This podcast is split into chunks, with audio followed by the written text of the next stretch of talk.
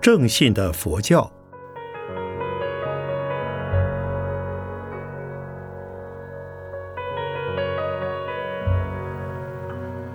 圣严法师著。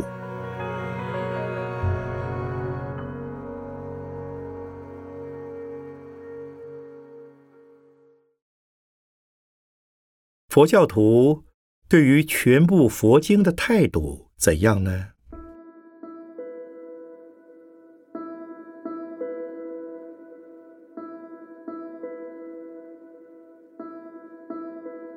佛教的大小圣经典非常之多。至于佛经只有大规模的文字结集记载，是在佛灭度后数百年间的事。虽从律部中可以看到，佛陀时代已有了成文的经卷，例如《根本说一切有部律》卷四十四、卷四十八，《杂事》卷四、要事卷三。已有读经写经的记载，唯其为数很少。初期的佛经多半是靠口头传送的。由于印度自古以来对于圣书都靠师弟口传，所以养成了印度民族强记的习惯与能力。一个学者熟背数十万颂，乃是平常事。及至今日的缅甸比丘之中，仍有通背三藏教典的三藏法师。正如胡适所说：“那些印度和尚真有点奇怪，摇头一背书就是两三万计。”但是，多靠师弟诵传的方法将佛经流传下来，就不能保证没有讹误的情形了，而且。印度民族从师承相传的习惯中，养成了对于师承的绝对信心。因此，时间久了，对于同一桩事物就有好多种传说的不同，各传各的，各信各的，互不相妨。因此，而可能把一些印度古文化中的各种传说，也在不知不觉中加以利用。而成了佛典内容的一部分，尤其是历史性的考证工作，对于印度民族是从来不重要的，所以在佛经之中有着许多互相出入矛盾，乃至时间导致的记载。尤其关于论点的部分，佛教有经律论等三藏。经律的性质相似基督教的新约、旧约，论点的性质相当于基督教的神学书，因为多半是出于各派论师的撰著，不同的见解更多。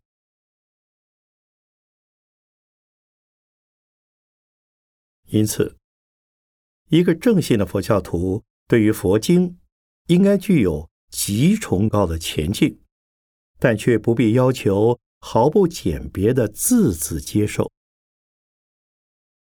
佛教的正法应向佛经之中探求，对于佛经的记载，却可保留各自的审查态度。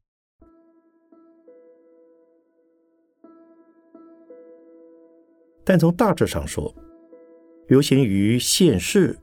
且有史实可考的佛经，都是值得人们去信受奉行的，因为各经的主要思想都是正确的。偶或有些名相数字见解及传说等的出入，也是枝节问题，而非根本问题。故对一般的人来说，不得怀疑佛经的可靠性与真实性。佛教虽然主张人人皆可直接去理解佛法，如若遇到理解不透的所在，最好请教有素养的法师，断不可自行妄断佛经的义理。因为有许多属于境界上的名词及观念，若非多看佛经或自己没有实践的体验功夫，便不容易通透得过。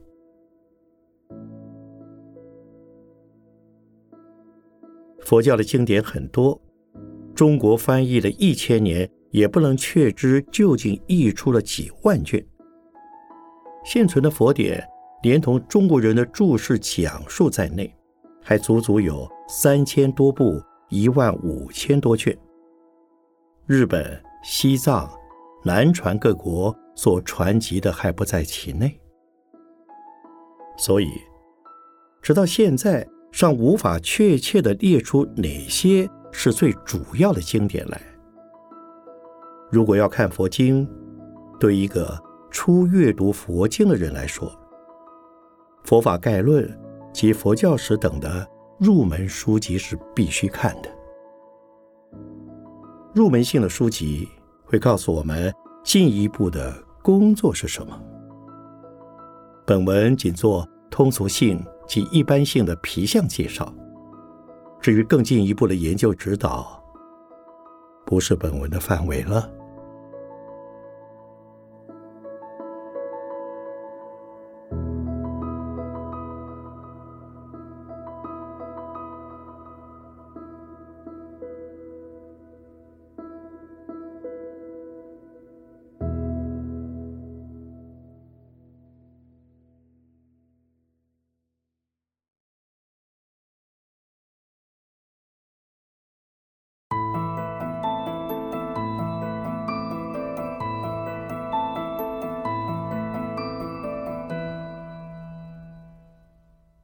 佛教的典籍真是难懂难读的吗？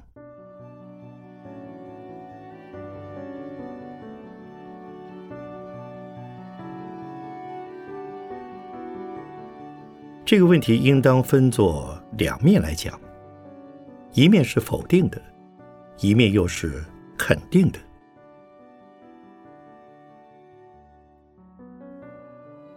现在的一般年轻人都在诅咒佛教典籍的难懂难读，那是由于他们看的佛书太少，同时也没有看到大部的佛经，比如《大般若经》《大涅盘经》《华严经》《法华经》《维摩经》等，他们可能从未见过。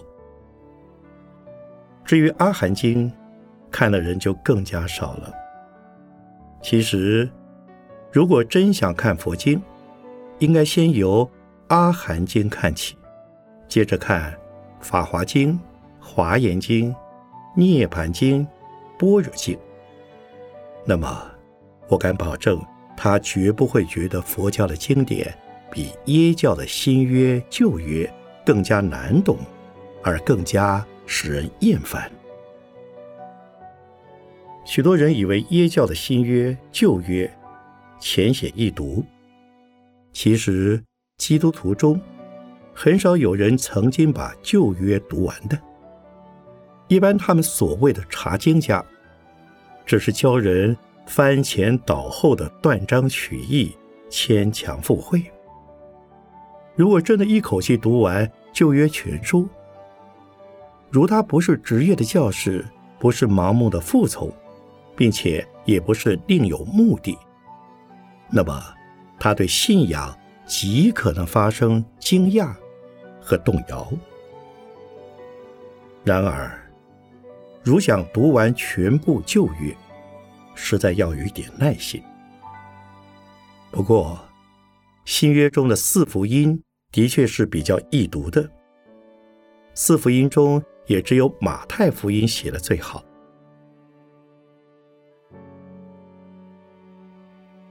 佛经的特长是每以故事题材的文学笔触，写出佛教的思想与境界，善用形象的描写及比喻来表达抽象的形上理境。所以，胡适以为佛经的翻译作品要比中国的古文骈体文率真的多。他说。因宗教的经典重在传真，重在正确，而不重在辞藻文采；重在读者意解，而不重在古雅。故易经大师以不加文饰，令意小，不失本意相勉。又说鸠摩罗什译出的经，最重要的是大品般若，而最流行又最有文学影响的，却要算金刚、法华、维摩三部。胡适尤其推崇《维摩经》，是半小说、半戏剧的作品。一书之后，在文学界及美术界的影响最大。又说，《法华经》虽不是小说，却是一部富于文学趣味的书。其中几个寓言，可算是世界文学里最美的寓言。在中国文学上也曾发生不小影响。又说，《佛所行赞经》乃是佛教伟大诗人马明的杰作，用韵文述佛一生的故事。《华严经》末篇入法界品占全书四分之一以上，写善财童子求法事，过了一程又一程。见了一大师又一大师，遂敷衍成一部长篇小说。我们知道胡适并不信佛，他对佛法的见解我们无法苟同。但他是近代中国白话文学运动的开山鼻祖之一，他却以为佛教的经典富有语体文学的崇高价值。那么试问？佛经是否真的难以读懂呢？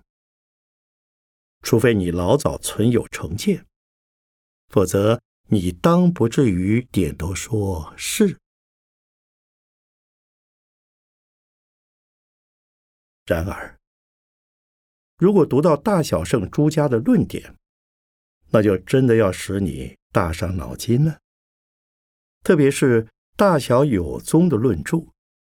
那些陌生名词，那些精密结构，那些深邃思想，若非有了相当高的佛学素养，看了便是仿佛是看的天书。纵然是学佛数十年的老佛教徒，如果不曾有过哲学思想及科学方法的训练，也只能望书兴叹而已。正像以一个。武侠小说迷的读者，突然去读康德与黑格尔的著作，保证你也同样的不得其门而入。那么试问，这样情形的佛典，应该要它呢，还是不要呢？除非你仅是一个下层文化中的成员，否则你当不至说一个“不”字。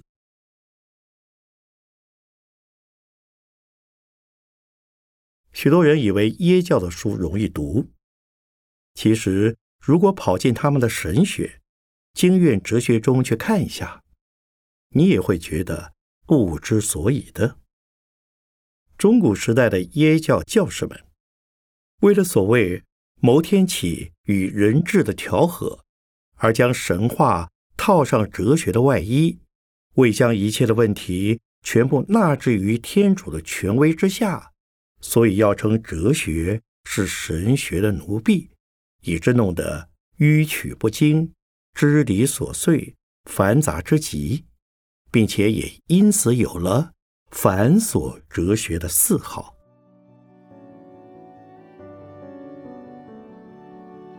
今日的佛教文章难懂的问题，我想那是出于少数人的作风而来，比如。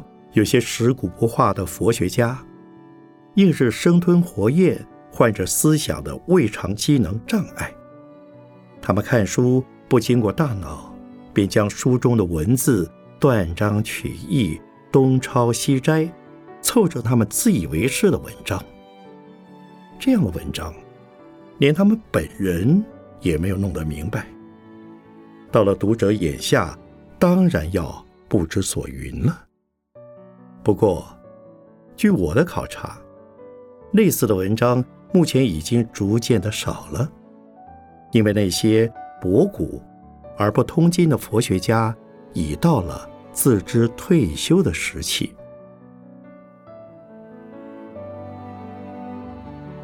至于思想性的佛学论著，那是供给研究用的，而不是通俗用的，自然不能要求他们写得像《西游记》和《水浒传》一样。虽然近代的日本佛教界已在试用西洋的哲学名词来表达佛教思想，但也不能全部西洋化，否则便不称其为佛教。而失去了佛教的面貌。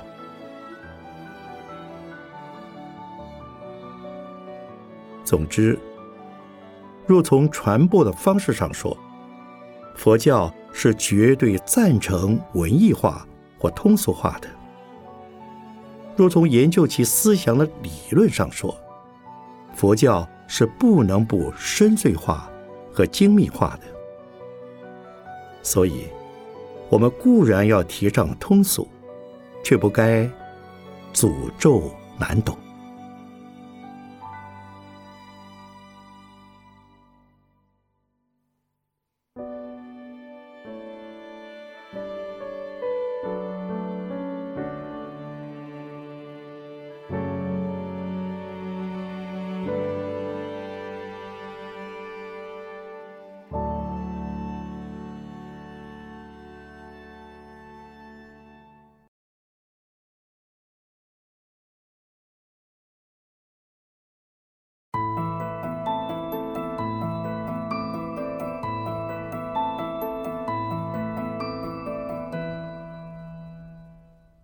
佛教徒净看异教的书籍吗？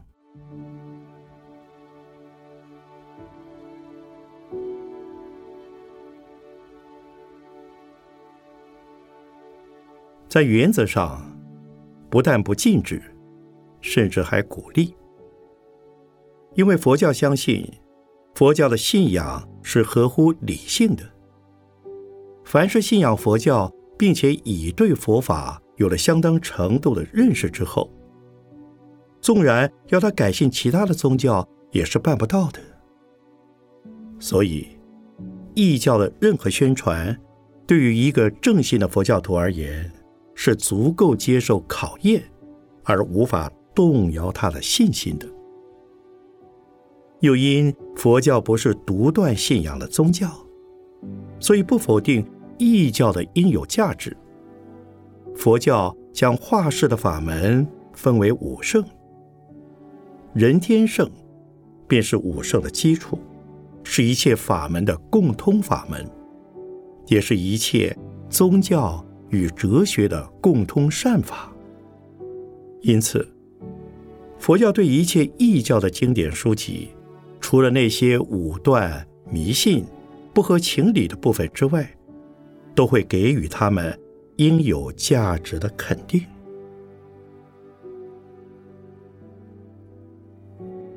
同时，一个正信的佛教徒应当也是一个佛法的传播者。对于弘扬佛法的技术来说，为了使得异教徒们改信佛教，或者为了摄化那些正在徘徊于佛教及异教信仰之间的人们来皈依佛教。对于宗教比较学的知识，那是非常重要的。如果不能说出佛教的信仰优胜于其他宗教的信仰，岂能使人心悦诚服的信仰佛教呢？所以，一个理想的佛教徒，应该要具备若干程度的异教知识。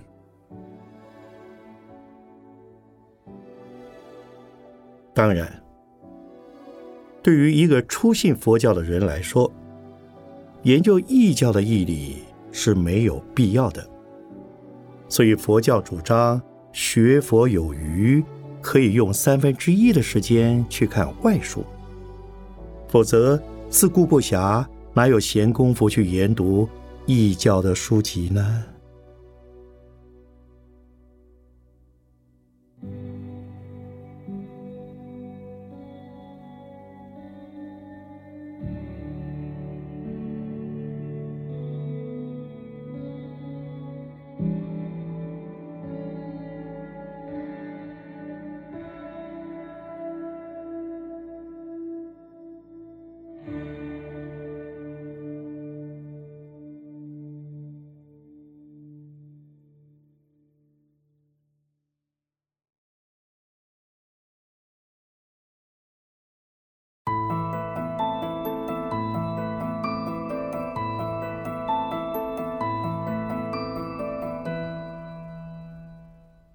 佛教以为异教徒是罪人吗？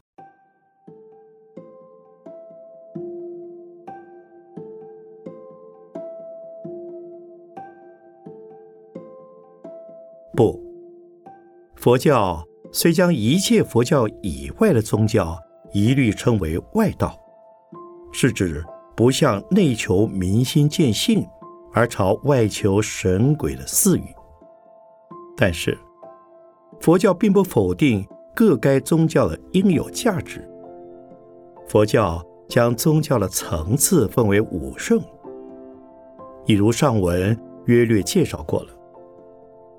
这五圣都是善的。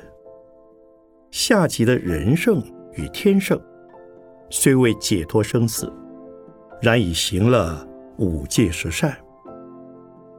依照佛教的尺度衡量。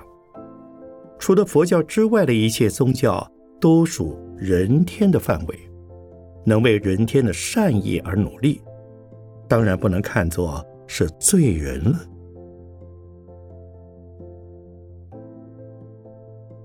因此，正信的佛教虽然自信佛教的宗教价值超胜过其他的宗教，却不歧视其他宗教的宗教价值。能够共同来为人天的善业而建设，岂不是比破坏人间的康乐者更够资格作为佛教的朋友吗？